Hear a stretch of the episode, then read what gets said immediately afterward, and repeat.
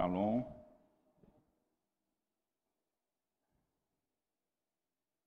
Graças a Deus estamos aqui mais uma vez. Né? O Senhor nos concedeu mais um dia, mais um dia para poder estar louvando e bendizendo o santo nome. Eu gostaria de, de compartilhar com os irmãos hoje sobre o Salmo 121. Ele fala Levanto os meus olhos para, o, para os montes e pergunto: de onde me virá o socorro? Quantas vezes nós já passamos por situações em que precisamos é, de uma ajuda imediata? Às vezes, é, nos deparamos com situações e aí depositamos toda a nossa confiança em alguém e de repente esse alguém fura, de, repente esse alguém falha. E aí a gente fica, e agora? O que, que eu vou fazer? Para falar, para comentar um pouco sobre essa palavra, tá dando interferência. Para comentar um pouco sobre essa palavra, eu queria contar uma história para vocês. Uma história que, que acontece durante a Segunda Guerra Mundial. É, os japoneses já haviam atacado Pearl Harbor e agora o próximo passo era dominar as Filipinas. E nessa empreitada, eles precisavam desembarcar nas Filipinas e tomar as Filipinas.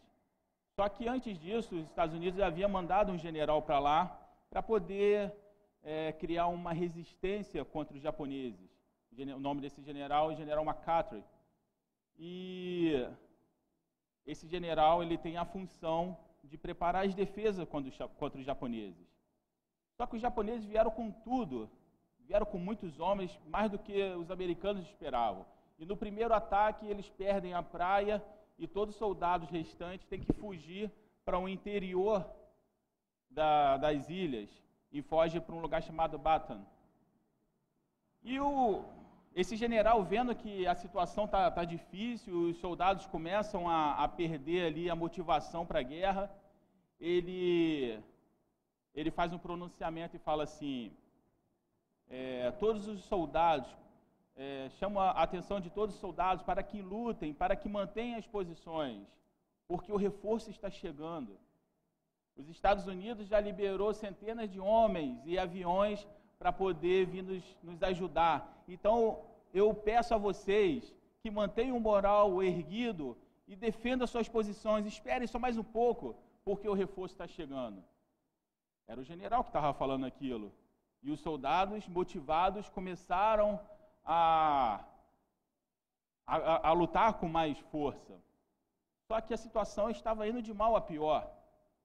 E, no determinado momento, o Washington fala para esse Macatro sair das Filipinas e ir para a Austrália para de lá conseguir tentar fazer um contra-ataque. E esse general, ele, ele reclama, ele fala, mas como que eu posso sair daqui e deixar meus soldados? Mas diante das ordens de Washington, ele vai e, e sai das Filipinas. Eu gostaria que vocês prestassem bastante atenção nisso, porque ele fala assim para os seus soldados: Olha, eu estou indo embora, mas eu vou voltar. Estou indo embora, mas vou trazer o reforço que vocês precisam. E os soldados acreditam mais uma vez, e o general MacArthur vai embora. Quatro meses depois de intensa luta, Quatro meses depois de muito bombardeiro e de muitos soldados mortos, eles já não aguentavam mais. Cadê o nosso reforço? Cadê? Precisamos de um, de um, de um socorro, precisamos de um auxílio. Não tem mais ninguém para nos ajudar. A munição já está acabando. A nossa ração diária, que geralmente é, um ser humano se alimenta, aí, sei lá, de duas mil calorias por dia, já estava restrita a uma porção de arroz durante o dia, durante o dia todo água já não tinha, os feridos eram demais, e os soldados perguntavam: cadê o general que falou que vai mandar o reforço? E eles lutavam. Até que o dia eles recebem uma mensagem pelo rádio, e a mensagem falava assim: executar Potiak. Ele sabia exatamente o que aquilo significava. Significava que eles deveriam se render às forças japonesas. E aí um soldado escreve assim: Só se passaram 55 minutos e a minha cabeça dói. O meu estômago está embrulhado. Tudo por causa de uma palavra: rendição. O nosso, o nosso comandante é um bom sujeito. Lutaríamos por ele, mas não temos mais força, não temos mais munição, não temos mais nada. O fim dessa história vai contar que os soldados eles se rendem, os japoneses tomam o lugar e os soldados restantes são obrigados a fazer uma marcha que ficou, conhecido como a Marcha da Morte, onde vários soldados americanos e filipinos morreram durante essa marcha. E o socorro não chegou. General MacArthur só voltaria para essa ilha três anos mais tarde, depois que terminava a Segunda Guerra Mundial. E aí, eu gostaria de perguntar para vocês: quantas vezes nós nos deparamos com situações dessa, dessa natureza? Precisamos de um auxílio, precisamos de um reforço, mas onde está o reforço? Onde está o nosso auxílio? Mas foi prometido. Fulano de Tal prometeu que vai me ajudar. Os meus pais prometeram que, vai, que vão me ajudar. Mas no momento não há ajuda alguma. E aí eu fico pensando que Davi, quando faz esse salmo, Salmo 121, que ele fala assim: Levanto os meus olhos para os montes e pergunto: de onde me virá o socorro? Eu gosto de pensar que Davi era um homem de guerra, um homem que estava acostumado a, a combates. E muitas vezes em, em combates você se vê em situações que você precisa de reforço. Né? Uma das coisas que mais se fazia durante a Segunda Guerra era cortar as linhas de suprimento. Ou seja, as unidades ficavam lá isoladas. E sempre eles pensando: cadê nosso reforço? Cadê? Cadê? E eu penso que Davi também faz essa, esse mesmo questionamento quando ele fala: eleva os meus olhos para os montes. Só que tem um porém. A palavra de Deus fala que os montes eram lugar de bênção e também eram lugar de idolatria.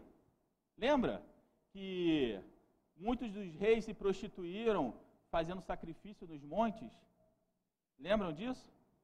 Lembra que Salomão, quando ele, ele, ele perde o alvo, ele perde o temor do Senhor, o que, que ele faz? Ele começa a sacrificar nos montes. E aí eu fico me perguntando, por que, que Davi fala isso? Eleva os meus olhos para os montes.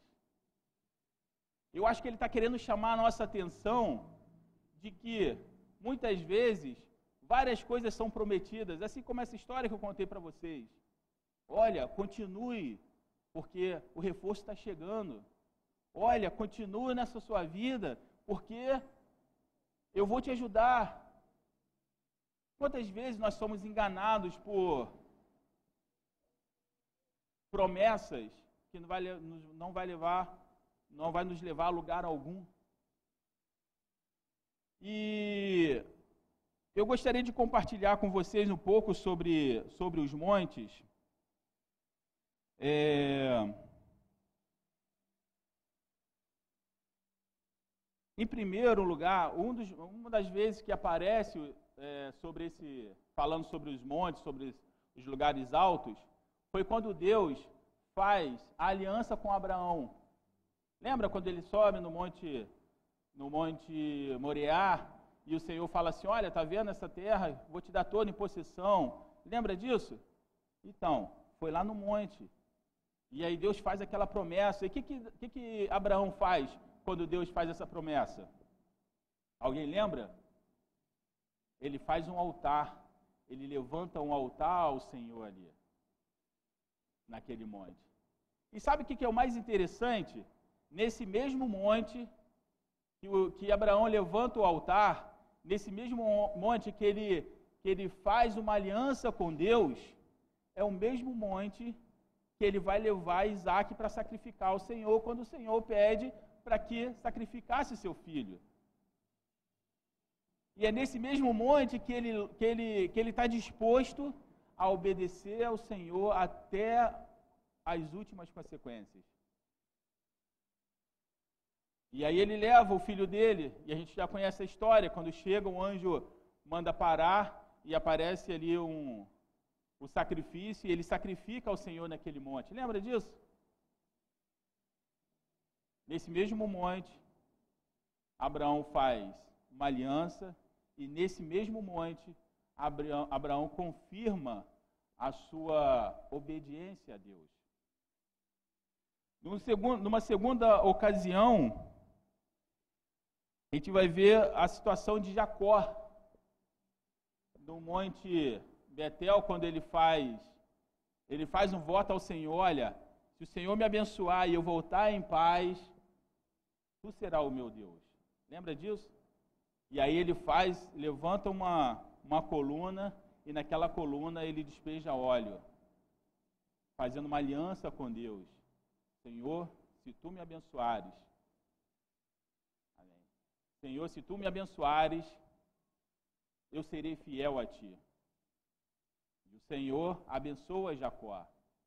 Mas eu gosto de pensar que é muito importante a gente pensar nos votos em que nós fazemos com Deus. Muitas vezes, no momento do, do aperto, fazemos votos mil. Né? Se o Senhor me abençoar, vou fazer isso, vou fazer aquilo, vou fazer aquilo outro. Mas aí o Senhor abençoa e o que, que nós fazemos? Exatamente nada do que prometemos. Não é verdade? Eu não lembro o nome do, de um juiz, mas teve um juiz que ele fez um voto ao Senhor quando ele foi para a guerra, e ele fala assim: se o Senhor me abençoar nessa guerra e me der a vitória, a primeira coisa que eu encontrar quando estiver voltando para casa, isso oferecerei em sacrifício. Um voto ousado, né? E alguém sabe me dizer quem foi, o que, que foi que ele encontrou quando ele voltou? Alguém sabe me dizer? A filha dele. A filha dele veio cantando a Deus, louvando. O Senhor foi vencedor, a vitória é sua. E ele olha para a filha dele e fala assim: Minha filha, por que você? Mas era o voto que ele tinha feito a Deus. Agora era simples falar assim: não, Senhor, isso não. Poderia ser um boi, um carneiro, uma escrava, mas a minha filha, minha filha não. Mas a palavra de Deus fala que ele cumpre o voto a Deus. E a filha dele fala assim, quando ele conta a história para a filha, a filha dele fala assim: Meu pai, cumpra o seu voto, porque o Senhor te abençoou. Apenas deixe que eu vá chorar a minha virgindade com as minhas amigas e no tempo determinado voltarei e entregarei em sacrifício ao Deus de Israel. Então, às vezes quando estamos numa dificuldade, num perigo iminente, prometemos várias coisas a Deus. Mas será que vamos cumprir isso? Será que nós temos é, a mesma é, como eu vou dizer, o mesmo empenho em fazer, em cumprir os nossos votos, com o mesmo empenho que Deus cumpre a sua palavra em nossa vida? Será que temos esse mesmo empenho? Muitas vezes não, né? Até porque hoje a gente vê que as igrejas elas são abertas apenas para mostrar para você que você pode ser abençoado. As igrejas hoje são abertas para dizer que você não nasceu para sofrer, você nasceu para ser o vencedor. E isso e aquilo. E aí você recebe a bênção. O que, que você faz? Vai embora. Algum tempo depois, quando a coisa aperta, o que, que faz? Volta novamente. Senhor, me ajuda. E o Senhor, pela sua misericórdia, mais ou menos, mais uma vez ajuda. E o que, que, e que, que a pessoa faz? Novamente vai embora. E isso é uma coisa que já vem se repetindo desde Israel. Israel tinha um rei que fazia o que era reto aos olhos do Senhor e o Senhor abençoava o povo. Em contrapartida, o povo se desviava novamente, mas Deus falava assim: Olha, se você se arrepender de todo o seu coração e voltar, eu, eu te perdoo. Só que muitas vezes nós temos feito isso como uma prática apenas para o nosso benefício.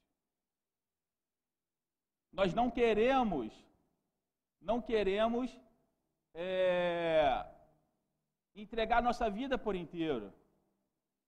Ah, não, essa parte aqui não. Eu sou fiel nisso, mas nessa outra aqui, não, aqui não. Mas Deus não quer nada pela metade, sabe por quê? Porque Deus não, porque o santo não pode compartilhar com o profano. O seu coração ou ele tem que ser de Deus ou não vai ser. Não existe meio termo. O meio termo não está no dicionário de Deus. Tanto que ele fala, seja o seu sim, sim e o seu. Não é assim? E mais uma, mais uma, mais um exemplo que podemos ver é, está em Êxodo 19, de 1 a 5, quando Deus fala com Moisés. E Deus fala com Moisés aonde? No Monte Sinai. Só que deixa eu falar uma coisa para vocês. E gostaria que vocês gravassem o que eu vou falar para vocês. Tudo que Deus faz de bom, o inimigo pega, modifica e faz de ruim. Já perceberam isso? Enquanto Deus fala com o homem lá no monte, ele pega esse mesmo monte, essa mesma, essa mesma ação e transforma o monte em lugar de idolatria. Quando Deus entrega para o povo as leis e tudo mais, que é uma coisa boa, o inimigo pega aquilo, transforma e transforma em quê? Em religião, em religiosidade. Não foi o que aconteceu quando Jesus estava lá brigando com os fariseus? Tudo que os fariseus falavam é o que estava escrito na lei, mas de uma forma distorcida. Então, o inimigo ele está sempre tentando distorcer o que Deus faz de bom. Quer, quer ver a maior prova de tudo isso? É eu e você. Deus criou o homem à sua imagem e semelhança. O inimigo foi lá, deu um jeito de modificar e estragar. Não é assim? E aí nós vamos vendo que se nós não conseguirmos decifrar a vontade de Deus na nossa vida, nós estamos fadados ao fracasso. E é por isso que, que Davi ele fala assim: elevo meus olhos para os montes. Ali ele estava decifrando: olha só, no monte tem um lugar que é feito para idolatria, mas também tem um lugar que é feito para ter a presença do Senhor. O inimigo tentou transformar isso, mas ele ele faz essa observação e aí ele responde depois, ó: Levanto os meus olhos para os montes e me pergunto: de onde me virá o socorro? Será que o socorro ele vai vir do meu dinheiro? Será que o socorro vai vir do meu braço forte? Será que o socorro vai vir do meu pai, da minha mãe? Será que o socorro vai vir da religião? Olha, eu ouvi essa semana uma coisa que muito me perturbou. Um desses dessas é, igreja que se autodenomina judaísmo messiânico, um cara falou assim: nós não queremos é, deixa eu lembrar a palavra, não é transformar não. Como se fosse transformar. Nós não queremos transformar a igreja, queremos transformar o indivíduo. E eu fico pensando que a igreja é o corpo de Cristo. Ele, ah, lembrei, ele, ele fala assim: nós não queremos. É... Ah, esqueci de novo a palavra. É como se fosse transformar, agora eu não estou lembrando a palavra. E ele fala que ele não quer transformar a igreja, ele quer transformar indivíduo, mas eu falo o seguinte: a igreja é o corpo de Cristo. Não vai ser a religião que vai me levar a algum lugar. Na verdade, a religião só vai me levar a julgos pesados sobre a minha vida. Entende? Só vai, eu, eu só vou ter uma vida transformada quando eu tiver um contato direto com o Senhor, conhecer o Senhor. Isso vai transformar a minha vida. Isso vai fazer com que eu olhe para o monte e me pergunto: da onde virá o socorro? E eu mesmo vou responder: o socorro vem do Senhor que criou os céus e a terra. Esse, esse é o lugar de onde vai vir o meu socorro. O meu socorro não vai vir do meu braço, o meu socorro não vai vir do meu dinheiro, da minha inteligência, ou de quanto eu acho que conheço a palavra de Deus. O meu socorro vai vir do Senhor. E vou falar mais uma coisa, não é porque eu sou merecedor, não, é pela grande misericórdia do Senhor. Porque se fosse por merecimento, nem eu, nem vocês, nem ninguém estaria aqui. Por, porque por merecimento, nós já está, deveríamos estar mortos. Entende? Então, assim, quando as pessoas falam assim, ah, é, eu, eu, eu conheço mais, eu, eu tenho mais, é, tenho mais conhecimento, isso vai me salvar? Não, isso não vai te salvar. O que vai te salvar é uma, uma vida renovada com Deus.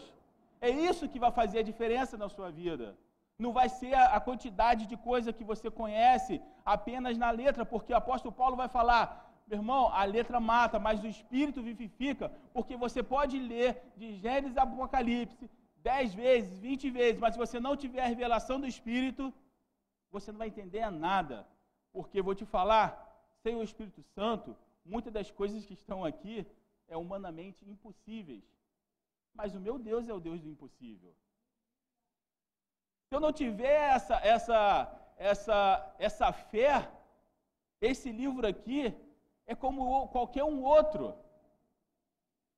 Se eu ler isso aqui apenas por religião, meu irmão, eu estou perdendo meu tempo. Porque quem vai me convencer do pecado é quem? O Espírito Santo de Deus. Só que o Espírito Santo de Deus, ele não vai habitar no corpo que se acha soberbo. O Espírito Santo de Deus, ele não vai habitar no corpo que acha que tem, que é orgulhoso. Isso são coisas que são incompatíveis com o Espírito de Deus. E aí, quando você não tem o Espírito de Deus, você tem que ser o quê? Alguém que talvez conheça demais a Bíblia. E aí eu vou pegar é, o que está escrito no hebraico, eu vou pegar o que está escrito não sei aonde, para poder fazer com que as pessoas olhem para mim e achem que eu sou um grande teólogo. Mas eu pergunto, e o Espírito Santo de Deus? Porque se eu for olhar para a vida dos, dos apóstolos, como Pedro, algumas pessoas dizem que ele era analfabeto, eu não sei, eu não vou afirmar isso mas que era uma pessoa que não tinha grandes instruções, e isso eu tenho certeza. Mas ele prega para milhares de pessoas, e em uma única pregação, mais de duas mil pessoas se convertem. E eu pergunto: é pela palavra dele ou é pela palavra do Espírito Santo? É pela palavra do Espírito Santo. Então não é o quanto eu sei, não é o quanto eu estudei, é quanto eu tenho intimidade com Deus. É quanto eu tenho intimidade com o Espírito Santo. Sabe por quê? Porque tem coisas que está escrito aqui que eu vou ler dez vezes, mas se eu não tiver o Espírito Santo para me decifrar, eu não vou saber. Porque o Senhor, Ele não revela para qualquer um. O Senhor, Ele não vai revelar a Sua palavra para qualquer um. Ele vai revelar para os que se humilharem. E aí você vê Daniel. Daniel era o quê? Ele estava preso na Babilônia. Por mais que ele fosse estimado pelo rei e tudo mais, mas ele estava preso lá. Vamos colocar, ele era presidiário, talvez, vamos colocar assim, porque ele estava na Babilônia, ele poderia ir para onde ele quisesse dentro da Babilônia, mas ele não podia sair de lá. Mas foi esse homem que Deus revelou, começou a revelar o Apocalipse para ele. E eu vou te falar, pode falar quem quiser, mas até hoje as pessoas ainda não conseguem entender na sua totalidade o que Daniel quis dizer nas, nas visões de Daniel. Quantas gerações já se passaram e as pessoas não conseguem? Eu escuto várias coisas quando ele fala as sete semanas, setenta semanas, as pessoas falam, falam, falam várias coisas Mas vou te falar, ninguém exatamente sabe o que quer dizer. Sabe por quê? Porque só vai saber quando Deus assim o quiser. Não vai ser pela quantidade de vezes que eu vou ler. Não vai ser pela quantidade de faculdades que eu vou ter. Vai ser quando Deus quiser revelar. E digo mais, se Ele não quiser revelar, a gente vai, vai, vai, vai, vai morar com o Senhor e só vai saber lá também. Isso mostra o poder de Deus e a nossa pequenez. Algumas pessoas podem falar assim: ah, mas quem é você para falar, para criticar os grandes teólogos e tudo mais? Meu nome é Marcos. Se você for procurar na internet, você não vai me encontrar, não vai encontrar um Marcos que fez teologia, que fez pós-graduação, que fez mestrado, que escreveu livro, não fiz nada disso. Mas eu tenho uma história de vida na qual eu conheci o Senhor e tenho uma história de vida que Ele me guiou até, esta, até esse dia presente. Porque quando eu tinha nove meses de idade, meus, minha mãe me abandonou. E eu fui morar num lar, talvez meio conturbado, mas enfim, já era um lar cristão, e foi nesse lar que eu aprendi a palavra de Deus. Comecei a ler a Bíblia aos 11 anos de idade. De lá para cá nunca mais parei. Sei o que é rejeição, sei o que é abandono, sei o que é ser humilhado, sei o que é ser espancado, mas nada disso me levou para as drogas? Porque eu sou especial? Porque eu conhecia Deus aqui, ó. Amém. Mas eu não fui para as drogas, eu não fui para a bebida por causa disso aqui, ó. Por causa da palavra de Deus. Talvez tivesse todos os motivos para fazer isso, mas eu nunca fiz, porque eu conheci o Senhor. E num determinado momento, lendo a palavra de Deus, quando Deus falava assim para Moisés: Moisés, vá ao povo. E Moisés pergunta: Senhor, se eu chegar lá e o povo me perguntar quem te enviou, o que, que eu respondo para esse povo? E o Senhor respondeu para Moisés assim: Olha, fale para eles que o eu sou te enviou. Quando eu li essa palavra, eu percebi que a minha mãe era o eu sou. O meu pai era o eu sou. O meu amigo era o eu sou. E For analisar, poderia me trilhar no caminho é o eu sou que está me, criando, me trilhando até hoje. Então, essa é a experiência que eu tenho com Deus. É muito mais forte para mim do que qualquer teologia bem explicada, qualquer teologia bem escrita. O Deus que eu conheço eu não o conheci através de histórias. Eu não o conheci através de contos. Eu conheci na minha vida. Eu conheci no meu dia a dia. Eu me lembro de uma vez, eu estava no quartel, no, primeiro, no meu primeiro ano, e eu precisava engajar naquele ano, no ano seguinte. Tinha várias responsabilidades, e por por algum motivo, a minha vaga sumiu. E eu fiquei desesperado. Falei assim: e agora? O que, que eu vou fazer? E aí eu fui até o meu comandante. Meu comandante falou assim: cara, alguém cometeu um erro e você não tem sua vaga aqui. Só que o problema é que a listagem já foi para o alto comando. Eu não posso mais fazer nada.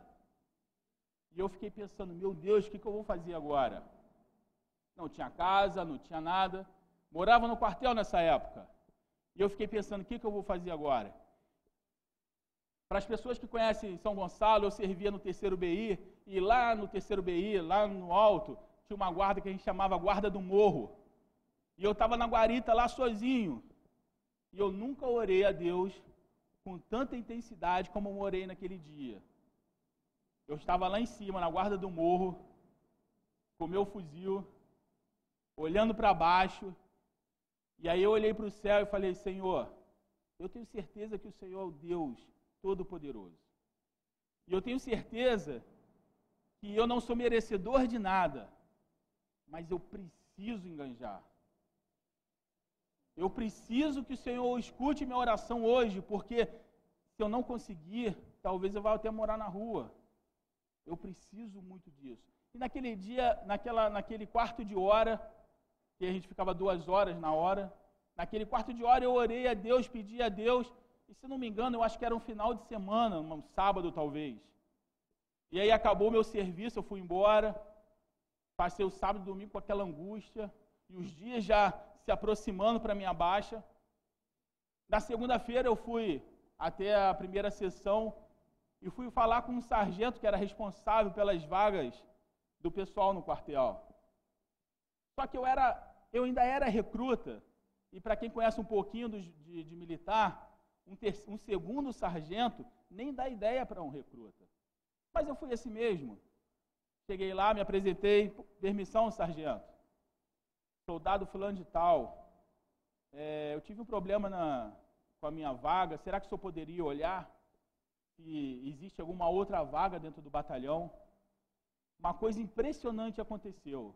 Um segundo sargento, com mais de 20 anos de serviço, parou o que ele estava fazendo, foi lá, pegou a listagem e começou a olhar nome por nome. Só naquilo ali eu já fiquei impressionado, porque quem já serviu sabe que o recruta é tratado como um lixo. Um recruta não consegue falar com, o segundo sargento, principalmente um sargento de sessão. No mínimo, ele ia falar assim: some daqui, recruta. Mas ele foi lá olhar a listagem. E aí ele olha na minha companhia, ele fala para mim: é, infelizmente na sua companhia não tem vaga. Olha na segunda, olha na terceira, e aí vai olhar numa companhia chamada Companhia de Comando de Serviço. E quando ele olha na Companhia de Comando de Serviço, tinha um soldado que estava enganjado lá e também estava enganjado na minha companhia. Ou seja, um soldado ocupando duas vagas. Ele falou assim: Olha, a sua vaga aqui, ó. Esse soldado está ocupando duas vagas. Eu não acreditei. Meu coração parecia que ia na boca. Eu falei assim: Sério, sargento? Ele falou assim: Não, vou fazer melhor. Vou apagar aqui agora e vou colocar seu nome. Apagou com liquid paper e escreveu lá meu nome. Eu desci dali completamente extasiado. Eu falei assim, gente, eu não posso acreditar nisso. Isso foi um milagre. E fiquei com aquilo no coração, né? Isso foi um milagre. Mas eu falo para vocês, tudo que Deus faz, o inimigo ele tenta tirar o valor disso. Dois dias depois, sem nenhuma vaga no batalhão, dois dias depois, uma guarnição vai tirar serviço no outro quartel e dois soldados dão uma alteração nesse outro quartel. E esses dois soldados iria, iria já estava com o nome para enganjar. E aí esses dois soldados dão uma alteração e os dois soldados são expulsos. E aí sobram mais duas vagas. E eu fiquei pensando, como o inimigo é sujo, sujo né? Agora apareceu mais duas vagas na reta final, como tipo assim, para tirar tudo aquela coisa, toda aquela aquela benção que aconteceu dois dias antes de ter uma vaga milagrosamente, dois dias depois agora tenho duas vagas que surgiu do nada. Mas eu falei assim, isso aí não vai me afetar, porque quando eu precisava de uma única vaga, um sargento me atendeu, olhou a ficha um por um e, e confirmou meu nome lá. Então, é por isso que, que Davi, quando ele olha para o monte, ele fala assim: Elevo meus olhos para o monte, de onde me virá o socorro. Precisamos distinguir o que Deus faz na nossa vida. E tudo que o Senhor vai fazer na sua vida, o inimigo de alguma forma vai querer tirar a importância disso. Entende? Olha só, Jesus deixou a sua glória, desceu aqui, sofreu, morreu para eu e você estar aqui. Mas quantas vezes a gente vê pessoas tirando a importância disso aí. Não é verdade? Quantas pessoas falam assim, não, Jesus, e isso aí eu até escutei um tempo atrás, que as pessoas hoje, os historiadores falam assim, olha, a pessoa, Jesus, não há nenhuma dúvida histórica que ela existiu. Agora, que ela é filho de Deus, isso é uma outra história. Entende? Então, assim, a coisa. Mas aí eu fico pensando que as coisas de Deus, de Deus ela é tão certa que, historicamente, ele já não consegue mais é, é, tirar que Jesus esteve aqui na terra. Historicamente, não consegue mais. Você pode procurar em todos os livros acadêmicos e tudo mais. Historicamente, é comprovado que ele esteve.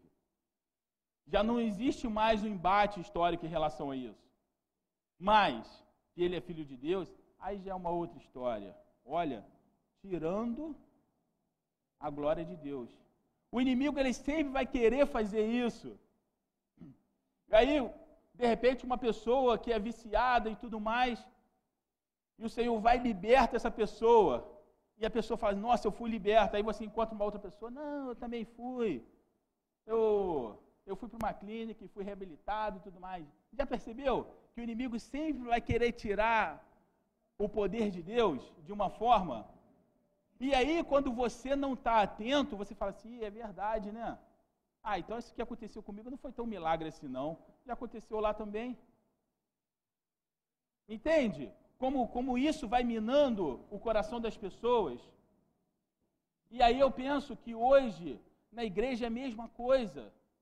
As pessoas hoje estão tentando minar a igreja, estão tentando trazer coisas ruins, estão tentando trazer isso, tentando trazer aquilo. Só que foi essa igreja que Jesus formou. Foi por mim, foi por você que Jesus veio aqui e deu sua vida. E quando nós é, abrimos nossos ouvidos para coisas do mundo, a gente vai tirando Jesus da jogada e vai colocando outras coisas. E vou falar, isso está acontecendo hoje com o judaísmo. Uma coisa que foi criada por Deus, uma coisa que foi estabelecida por Deus, hoje está sendo usada para tirar as pessoas do alvo.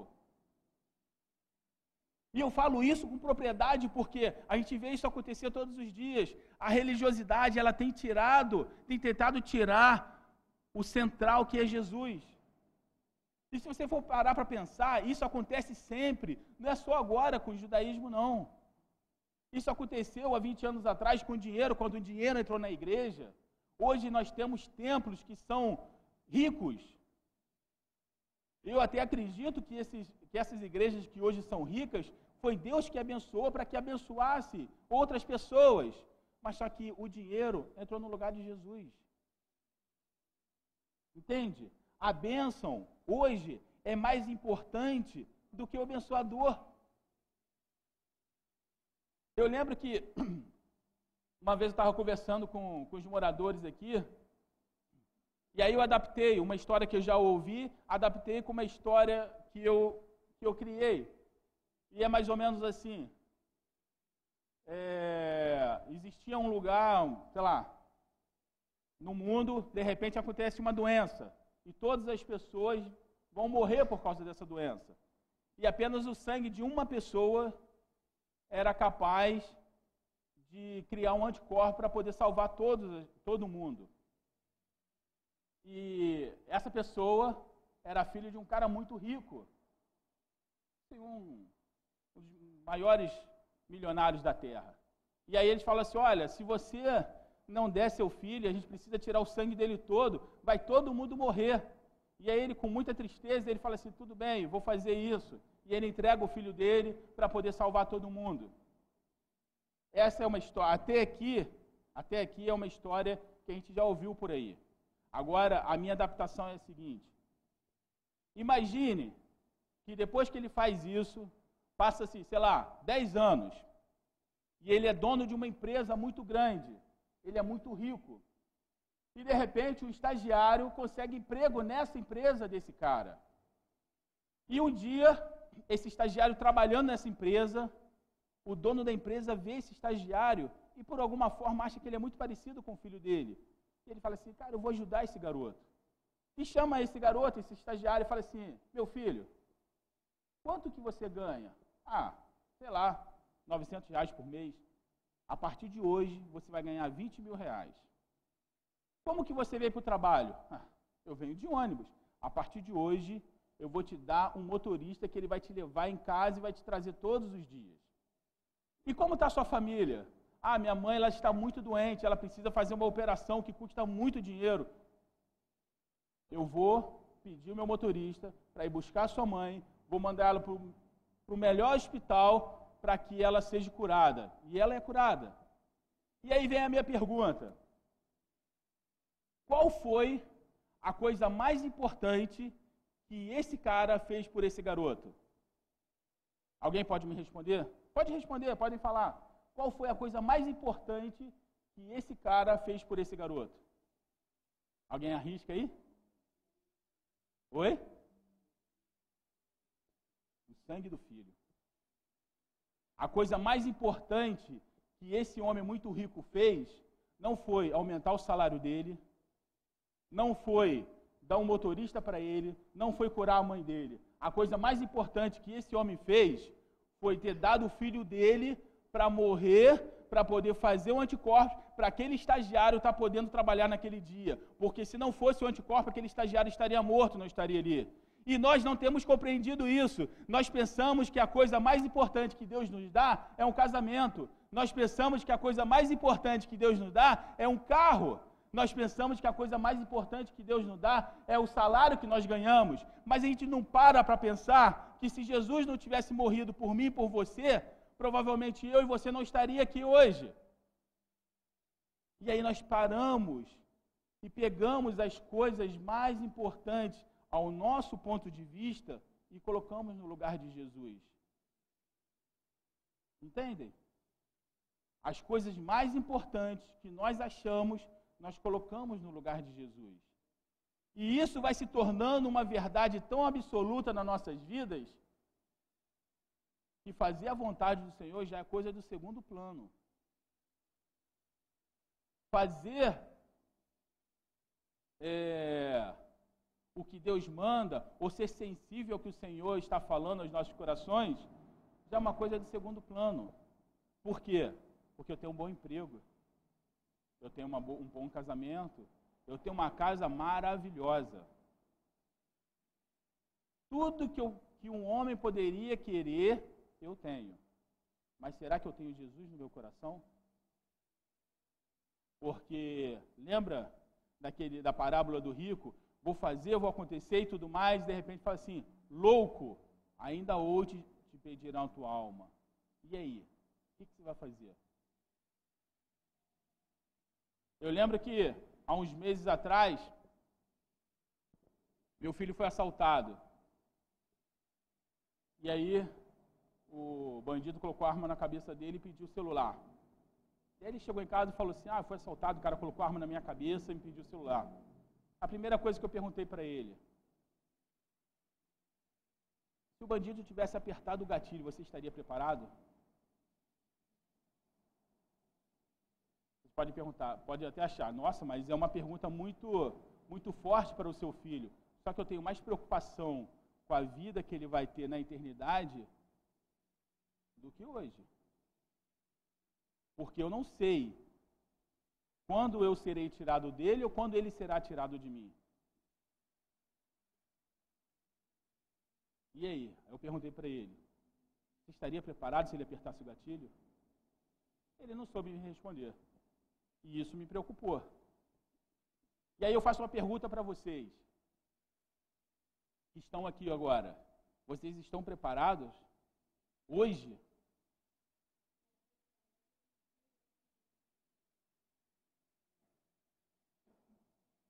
Porque a chance é agora. Eu não sei qual a média de idade de vocês aqui. Vou falar a minha, eu tenho 40 anos. Então eu tenho 40 anos de oportunidade de servir a Deus. Talvez tenha pessoas mais velhas do que eu e mais novas do que eu. Mas a totalidade da idade de vocês é a oportunidade que Deus está dando para vocês. E aí, de repente, eu tenho 40 anos e alguém me pergunta: se ele apertasse o gatilho, você estaria preparado? Se eu falar assim, eu não sei, são 40 anos desperdiçados, meu. Já pararam para pensar nisso? Ah, não, eu tenho 50 anos. 50 anos desperdiçados. Ah, eu tenho 60 anos, meu irmão. 60 anos desperdiçados.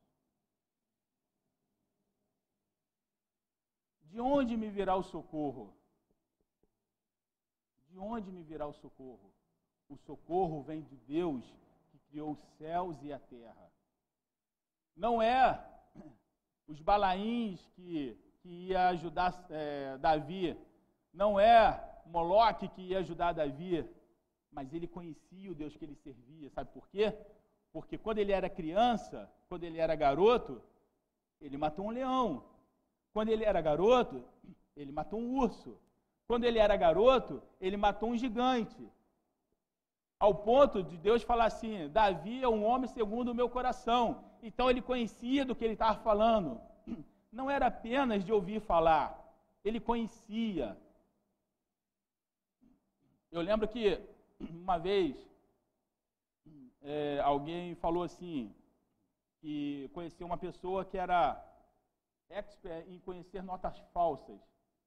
E aí alguém perguntou para ele assim, cara, como que você faz para conhecer a verdadeira e a falsa?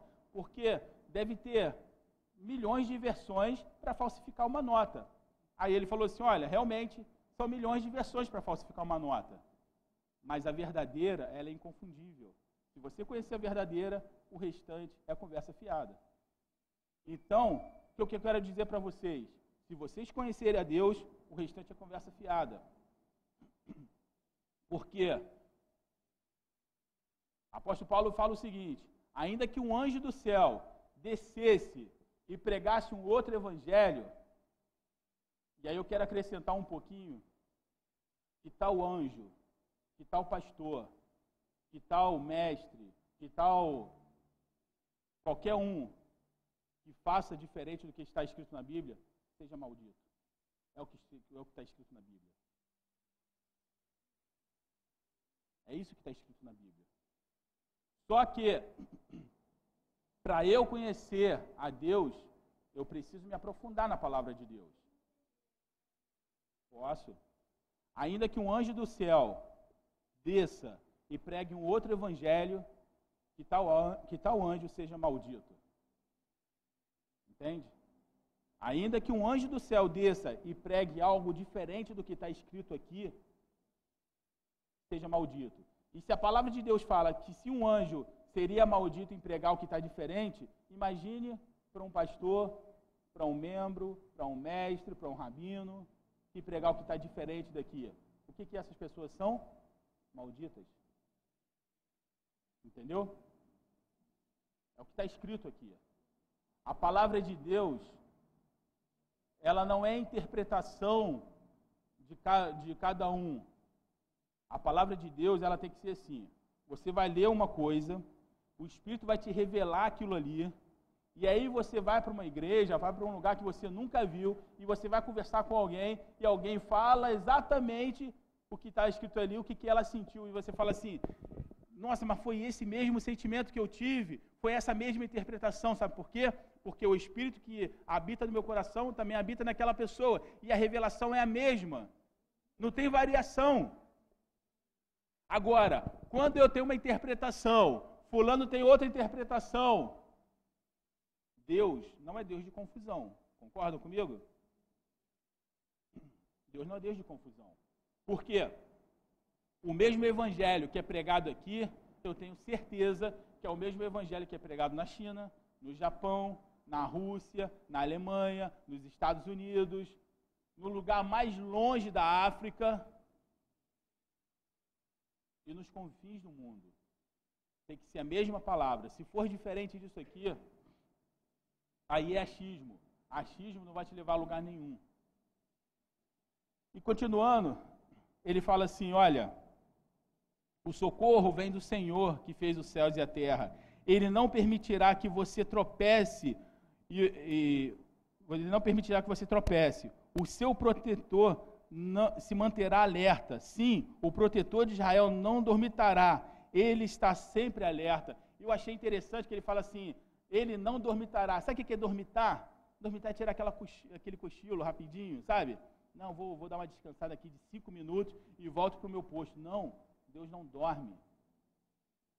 Ele está guardando a mim e está guardando a você. E é por isso que a gente canta um hino que, que é um hino que eu gosto muito, que fala assim: é, é, o, é como se Deus estivesse falando assim: todo o trabalho é meu.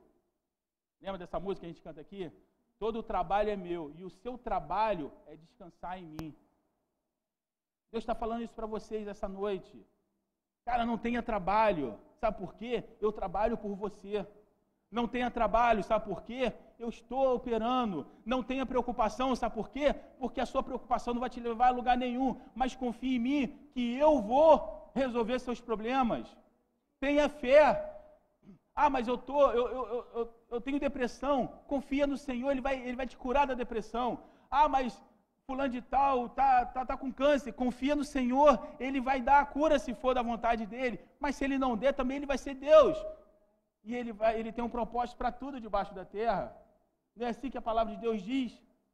Então, se você não precisa se preocupar, mas o que, que eu vou fazer amanhã? E a conta que eu tenho que pagar?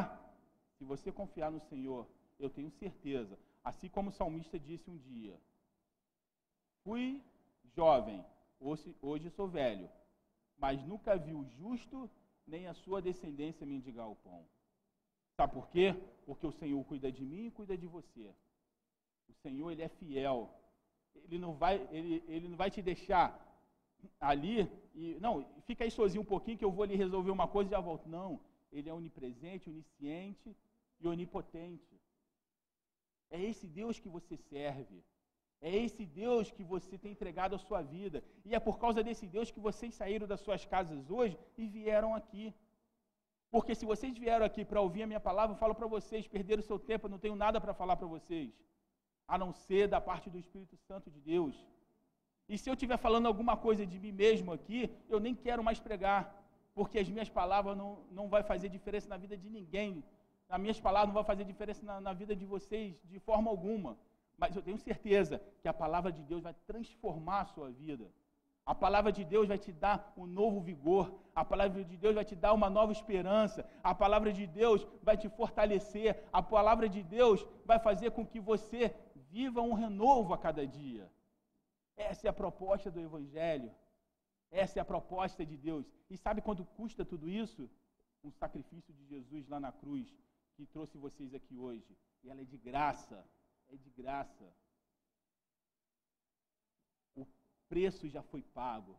E sabe qual é a nossa função hoje? Apenas servir ao Senhor.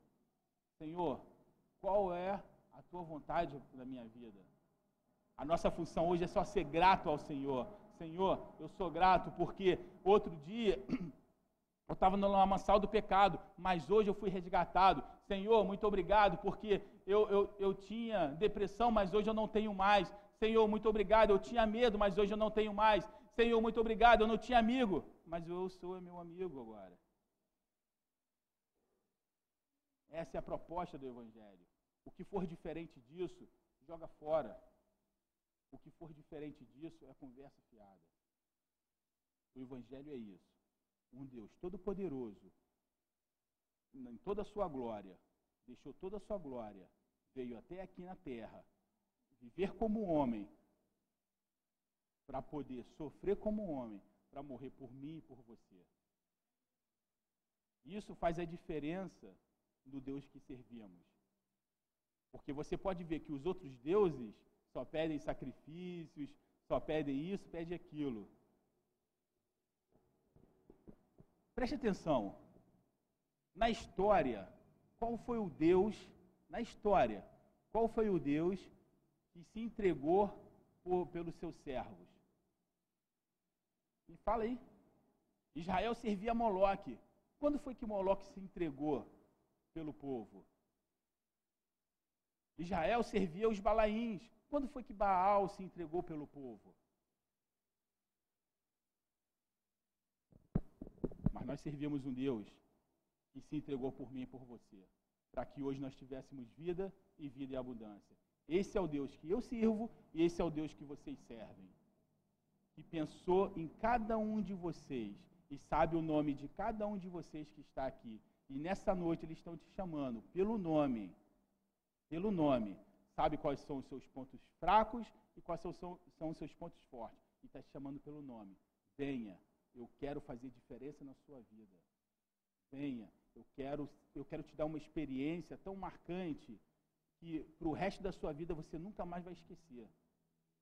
E eu falo para você, quando você tiver essa experiência, pode vir o vendaval que for, pode vir as tribulações que for, eu vou responder, eu sei quem tenho crido. E também sei que é poderoso para fazer infinitamente mais.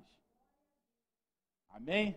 Então, vamos meditar na palavra. Não vamos, não vamos ficar só vindo aqui quarta-feira ouvindo o que o pregador tem para falar, não.